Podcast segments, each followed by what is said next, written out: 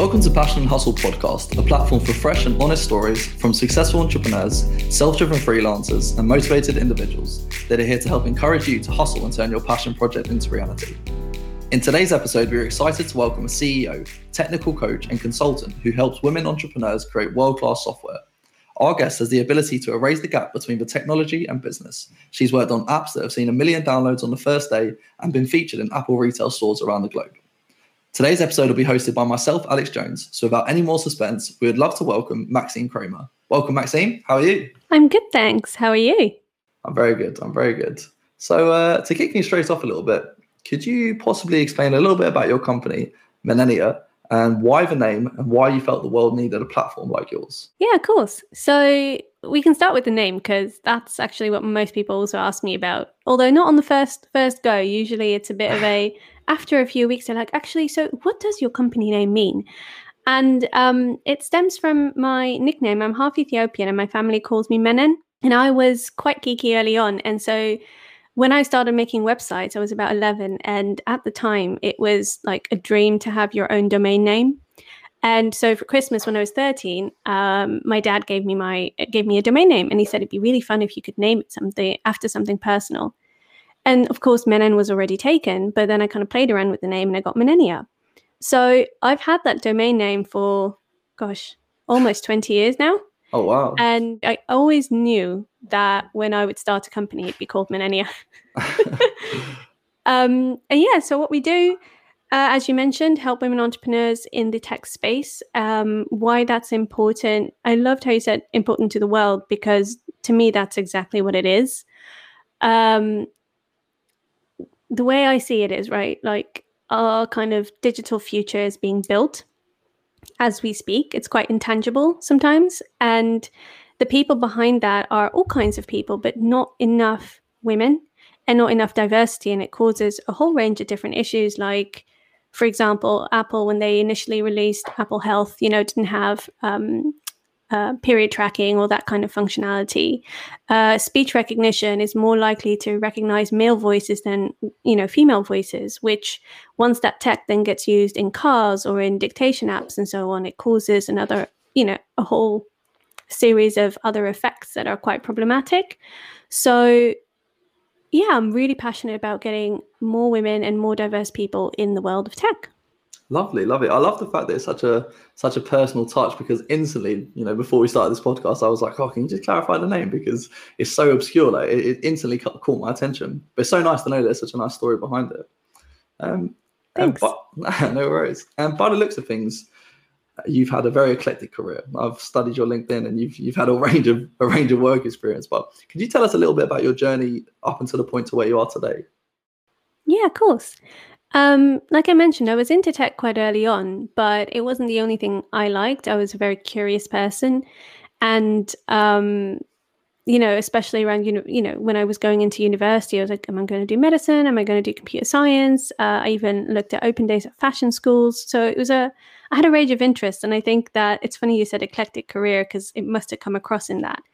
um, so I went with computer science purely because it was a short degree compared to medicine. And I thought, you know, I can have a range of different jobs with that. And little did I know that um, the iPhone was going to come out. And that really changed everything for me. I started developing iOS apps while still at university. And it gave it such a personal touch because you could hold it in your hands. You, you know, people were using it every day. Um, now I would argue we're using it too much, but hey, um, it was a world away from developing something like Excel that you would ship on a CD-ROM like in two years' time, which I was never interested in being a developer. But because iOS made it so personal, I got really interested in that, and it also linked up to my interest in design, how people use things, um, and the kind of whole user experience side of things, which I didn't know was a field back then. So yeah, then then I started off my career, and it was basically a host of different things from consulting to iOS development to um, my last full time job. I was a um, principal design technologist, where you might wonder what is that, uh, and it's basically uh, using you know code like real software to prototype experiences, so we can test them before we invest heavily in creating them. Um, which is exactly kind of where my different skills intersect. And I really, really enjoyed that. But it was quite difficult to get that role because a lot of companies don't have it as a job. It's very much you're either a software engineer or you're a designer. And that's something I really struggled with at the start of my career because whenever I got into a job, I was always a bit of a jack of all trades, running around doing multiple things. So, yeah, that's a little bit like a whirlwind yeah, tour. In a nutshell. No, I love that. I think the thing that points out to me straight away is the fact that you said you were designing apps while at uni. What um that's quite entrepreneurial to be honest. What what sort of apps were you designing? So I was working on a um, app called Beauty Geek, uh, which I sadly did not stick with. And you know, I'm not one for regrets, but if I have one, it's probably that one. Um, and what it allowed you to do was um, scan a barcode of a beauty product in a shop, like shampoo or lipstick or whatever it is, and kind of compare it across different websites. So you could see where there was an offer or where you might want to order it from. Uh, so yeah, that's that was one of the first kind of start to finish apps that I got out onto the store. Awesome, yeah, that sounds like fun. And so, so you said as well that you kind of throughout your career, you've now cemented yourself in the tech industry, really. That's kind of where you found yourself, and that's where you're placed now. And you mentioned how it's quite a male dominated and male uh, tailored kind of industry, I guess. But how have you able to navigate yourself through the tech industry, and what are the main challenges you found getting to the position you've got? Is it has it been affected by the fact that you're a female? Yes, and I think in both positive and negative ways, there have been challenges, but as a woman, weirdly enough, you also stand out a bit more. So people do remember you.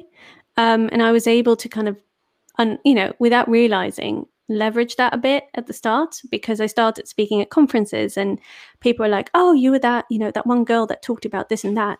And so that kind of helped me, especially when I was moving from job to job and so on, because I knew a lot of people in the space. Like networking was became in a weird way easier. But there have also been challenges. I personally I found them earlier on, even so much as high school. I remember that I chose I went to to school in in the Netherlands, so it's a slightly different system to A levels and all that. But you know, you had to pick your GCSE slash A level subjects, and I was going for maths and physics and chemistry and all that stuff. And my teacher was a bit like, "Well, I'm not sure that you know you can do those subjects at that level." And I was like, what are you on about? I've got perfectly good grades. and there were guys in my class that had lower grades than me that, you know, were absolutely fine to take them. And I had to take two backup subjects just in case I wouldn't be able to pass it. So I had to do extra work. I oh, kept oh, wow. those backup subjects and actually ended up doing fine in all of them. But, you know, it wasn't until much later that I look back at that and think, gosh, that, you know, had I listened to them, just been like, oh, okay, fine, I won't do it, what would that have done? You know, it's I'm glad I was kind of naive and stubborn enough to be like, fine, I'll do the extra subject, but like I want to do that, so I'm going to do it anyway, you know? So that that was a challenge and then also that that app I mentioned Beauty Geek when I went to WWDC, which is Apple's yearly developer conference. I met other people there and you know, we're talking about our apps and I'd be like, "Oh, this is, you know, this is one that I made." and I'd be met with a lot of blank stares, and they kind of didn't want to try it, and they were a bit like, "Oh, the phone is contagious. I can't possibly touch, you know, the phone that you know has lipstick on it." And I'm like, "Well, you use shower gel, don't you?" So, so it's kind of small, small instances like that, but ultimately, you know, it is what it is, and which isn't to say it's okay, but it I don't know any different in a weird way. And I feel like I've been really lucky in being able to meet great people that advocated strongly and believed in my ability. And that's really helped me, like I said, when I was moving from job to job or, you know, trying to progress within a company. And so I'm really grateful for that. Yeah, yeah. It's quite surprising to hear that from such a young age you are being steered clear from this industry. And and yet, if anything, it's actually made you stronger and made you more resilient to actually prove to everybody and to prove to yourself and to prove to the people who said don't do this that you can do this. So yeah, it's fantastic to hear, really. But um, what skills would you advise are kind of needed to shape and build a company within the tech landscape?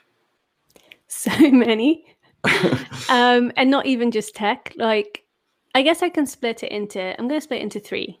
Um, the absolute most important skill, and you actually just said it, is resilience, because it's going to be an absolute roller coaster uh, doing something for yourself. And so, no matter what company, what industry, whatever, um, it's just that resilience, showing up every day and doing the best you can, as well as making decisions. Like being decisive, I think, is really helpful. You don't want to linger on decisions too much. Then there is just business, right? Like, what is the language of business? What is, uh, you know, marketing? How can you get it out there? Because I think as well, a lot of people think, oh, if I just make a great product, people will find it, and they won't. um, not off the bat, usually, unless you somehow magically go viral, uh, but that's pretty rare. So, a good ability to sell, and not in a pushy way necessarily, but I think it comes from understanding who it's for really, really well and being able to speak to that on a really human level and having that connection um, that will help tremendously. And then when it comes to tech specifically, so I teach this concept called tech literacy, which actually is a bit about the language of tech, especially if it's not necessarily your field. But it's important to choose certain strategies very accordingly to what you're trying to achieve in your business and hire kind of the right people or employ the right technology. And I do notice that for people who aren't really into tech, they feel very hesitant that that feeling that tech is complicated doesn't seem to have really gone away, even though we use it all day, every day. It's almost as if people are still worried to accidentally delete a file, right? Like there's that hesitancy feeling around it. That is totally me. really? Yeah, yeah. oh no, okay. It can um, be sometimes. no, I, I can relate to that, right? We all have that with with things that we're not as familiar with. So I think especially as a founder entrepreneur in the tech space, you you do want to be comfortable with it. You don't have to be the one developing it necessarily, but comfortable enough that you're able to really make those decisions. As I mentioned earlier, des- deciding is quite a powerful thing to do, and you'll need to do a lot of it in a business. Um, so understanding or being able to think about the consequences of, you know, what effect does this have if I choose, or if like even people that you're working with that are very techy, like being able to communicate with them appropriately so you can think about consequences and try and make the best decision possible. Yeah, yeah, that's the thing really, because when it comes to starting a business in the tech industry, um, it's not just having understanding of the tech industry; it's also having understanding of business. Because starting a business, in any senses, always comes with challenges. But kind of what what support would you advise entrepreneurs have in place before taking the plunge? Not necessarily to do with the tech industry, but just starting a business in, in general. Yeah, absolutely. Two things self support and other people support, which are both not really anything. That's just random words. But it can be quite lonely starting your own company, uh, even if you have co-founders and so on, you know, it's very different than I think being at uni or school where there's always people around you. Like you're in a classroom, there's always someone to talk to or riff ideas off with, and you know, that feeling of community. Also, when you're at a job, um, you know, oftentimes there's colleagues and other people around you, and then suddenly when you are just on your own or just you and two, three other people, it becomes very difficult sometimes to to make to think things through and you can get very stuck in your head. So, joining any type of community for founders or entrepreneurs, I think, is is really really helpful, and possibly even not just entrepreneurs, because um, also people who or communities that are interesting to you that allow different perspectives on the product or business that you're working on right so say that you are um, working on a skincare tech product, right? You could be in the tech entrepreneur space, but you could also join communities that are just around skincare. Um, so having people around you, and then at the same time, also really strengthening that muscle of self support and being able to get yourself out of a pickle. Um, because you're going to go down these rabbit holes in your head. You're going to get confused. You're going to unfortunately lose a bit of confidence here or there and be like, oh man, I had a really bad day or that didn't work out. So being able to lift yourself out of that and give yourself that pep talk so you're not just reliant on people around you to feel better, but you can do that for yourself um, is, is really helpful.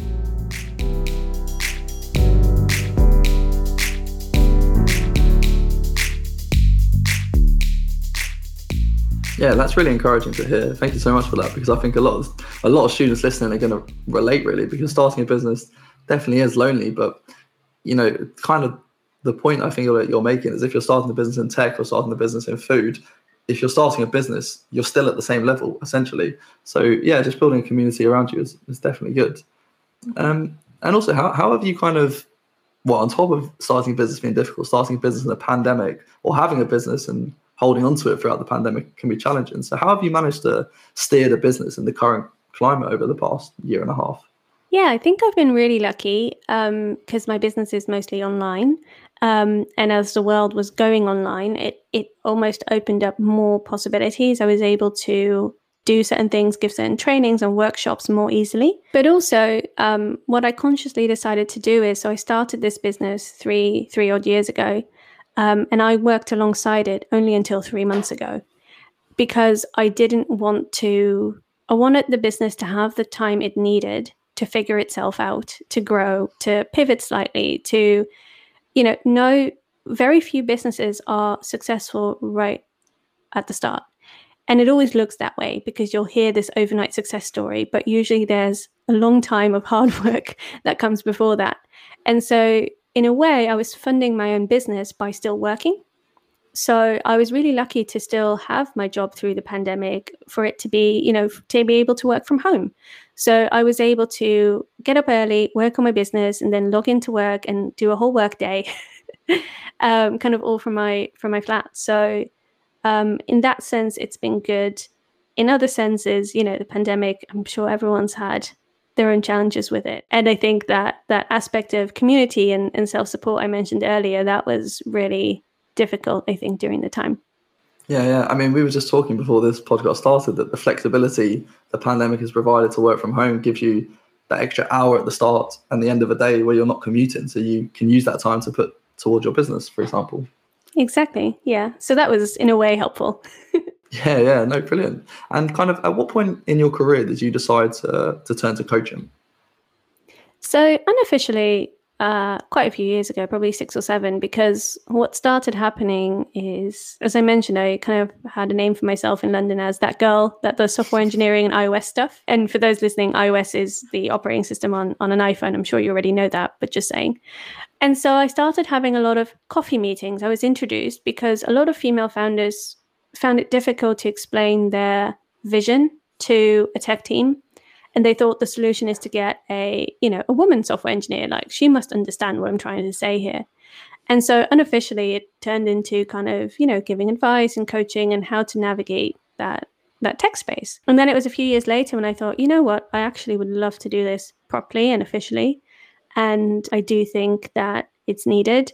And so i kind of converted that into Menenia yeah yeah brilliant so kind of extending on what you said about coaching, what, what advice would you would you give to students who who are wanting to get into the tech industry and want to do things to make themselves more hireable while still at university? I love that question. That's such a good question because um, unfortunately I think there are things you need to do that aren't just your your degree. Um, and you have such amazing opportunities when you're at university to do so whether that's internships or side projects or things like that. I think it's so helpful. Specifically, yeah, let's talk about side projects and networking. Um, things I did when I was at university is we had uh, a computer society and I was also leading, like, we had a Women in Tech Society thing as well. And through that, we got sponsorship from places like Google and so on, and who would send speakers and things. And so we had these events once a month, once every few months, and so on. And through that, I got to know some really cool people. And it's actually how I got my internship at Adobe because one of their people in their team came to speak at these events and I got to know her. And then I asked about internships and also ask. That's a great habit to develop. Um, so I asked about internships and they were a bit like, well, we don't really have one, but we like you. So come and have a chat. And then, you know, I somehow just managed to wrangle an internship. So getting to know people early on, I think, is key. Um, so that when you need that job or when you're looking to get hired, you have a good starting point because some of these jobs get tons and tons and tons of applications. And so anything you can leverage to stand out just that little bit is super helpful. And as well as side projects and things, because people love to see an example of you already having done something. And if you're in a non tech background and you're still interested in going into tech, for example, um, you can still go to these hackathon events or things like that, partner up with other people, um, you know, do the research that goes behind what makes a product great like how many people are there out there that need this and so on right there, there are multiple roles that contribute to a successful tech product.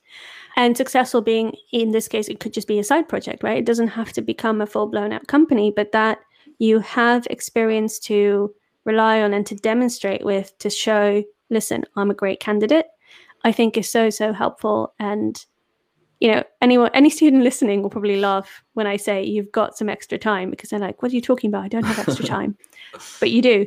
Um, so put some of it to good use, not all of it, right? Go have fun as well, but you know, it can be so so helpful when when you get to that stage of kind of kicking off your career. Yeah, yeah. And on on the topic of time, I mean, you mentioned earlier that starting your own business can be quite lonely. And also like if you are putting extra hours into starting something new it can be quite exhausting. So how do you well for the students listening how do you find that you manage your time and prevent yourself from burning out as well as having the energy to stay motivated and balancing all these things at once? That's a great question for a while there i didn't uh, i think when it comes to time management right it's the main thing to remember is it's choices and every single time you're choosing how you're going to spend a particular bit of time.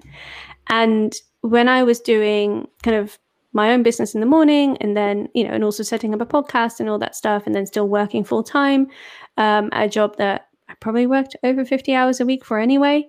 It was quite tough, and luckily, I was, you know, my uh, my partner. We lived together, so I I still had someone around me, yeah. but I wasn't able to dedicate the same amount of time to my health. For example, I was quite active before, and I became less active, and that was a choice. And now that I do have that time, I'm choosing to spend it on that. And so I think good boundaries really help because, for example, um, you asked earlier, like, oh, how's your day looking? Um, because it's a Friday currently.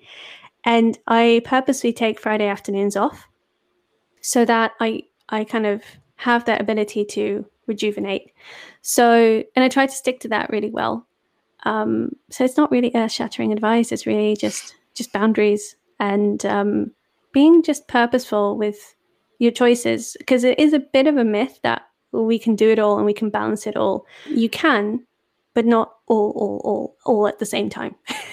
yeah. So there are different seasons of life, and I think that's kind of how I've looked at it. It doesn't mean I'm not ever going to have fun or do this or do that. It's just right now these are my top three things and in for a few months time these other things are going to be my top three things yeah ultimately it's just a matter of working out what's good for you to stop yourself burning out because your day is different to my day is different to listeners day but as long as you work out what's good for you to stop to allow you to focus on work side hustle and also time just for you to relax is key really. exactly yeah so moving on to the final couple of questions but what do you hope the future of the tech industry looks like I don't know. There's so many, so many ways it could go, right? Like we've all seen a plethora of like sci-fi movies, and what I would love is that it gets more integrated, but still very much in the real world. Maybe I'm a bit old-fashioned. I'm not big on the everything futuristic and digital and, and VR kind of trajectory. Um, and instead, I I see it as a huge addition to everyday life, right? More things in the home becoming automated, more things in the car becoming automated, more things being energy efficient and you know running off solar or things like that. I'm I'm hoping that technology will st- you know choose to solve real world problems more and more and then also becoming more and more personalized. I mentioned earlier for example speech uh, you know male speech is recognized uh, so much better than than female speech for example and that really takes away from the magic of tech, right? You want to be able to step into your car and say, "Hey, call call my sister." And when you have to do that six times because it doesn't recognize your voice and then you lower your pitch and then suddenly it gets it on the first go, that's not really a nice experience. And I think as well, that's how you lose faith in technology. And you think, well, it's just rubbish. It doesn't work. It's not for me. And so we have that possibility with machine learning and AI to train on such a wide set of data to create such personalized experiences that I do hope that we do that. and so that tech can feel great and magical and like a beautiful addition to everyone. Yeah, definitely. It's an exciting time, really, for the future of tech. and there's one final question. Um, if you could leave one final piece of advice for anybody wanting to found a tech business, what would it be? one thing. Okay, prototyping. I I harp on about this quite a lot, and it's funny because I haven't mentioned it yet in this this chat. It the more you can test your ideas, the better. Like the more you get into the habit of developing an hypotheses and being like, gosh, okay, apparently I'm operating under the assumption that people do this or that they want this or that they think this way. Um, because that's ultimately why you're creating a certain product, right? It's like, oh, this business needs this from me or this person needs this from me. And that might not always be true. so, getting into the habit of testing your hypotheses regularly and then kind of, you know, course correcting off the fa- off the back of that is really helpful. And with that, you know, skills like putting a design together or a sketch on paper and then testing that with people before you go and spend lots of time and money on getting you know a full build um, and actually developing the whole thing the more testing you can do up front the better so yeah prototyping Brilliant, brilliant. Thank you so much. It's been it's been a pleasure speaking with you today, Maxime, and uh, I'm sure our listeners will have benefited hugely from everything you've had to say. Thanks so much, Alex. It's been a real pleasure being here. No, no worries. And just, uh, I'm sure our audience would love to know where they can where they can find you if they have any further questions. So do you have any social media you'd, you'd like to plug our listeners into? Absolutely. So the website is menenia.com. And if you're wondering how the heck to spell that, I'm sure it'll be in the show notes. and um, then there's a podcast as well. If you find this really fun, you might like uh, the podcast that I do for, um, it's targeted towards female founders, but it's helpful for anyone looking to get into tech. Uh, it's called Cutting Through Tech. Brilliant. Thanks so much, Maxine. Speak soon. Thanks. See you soon. Bye. Bye. We hope you have enjoyed listening to Passion and Hustle podcast. If you want to find out more from the speakers or what we do here at Westminster Enterprise Network, then head over to our social media channels at underscore we network. With new episodes being released every two weeks, you'll be able to continue listening and getting inspired along your own journey of bringing your passion project to life.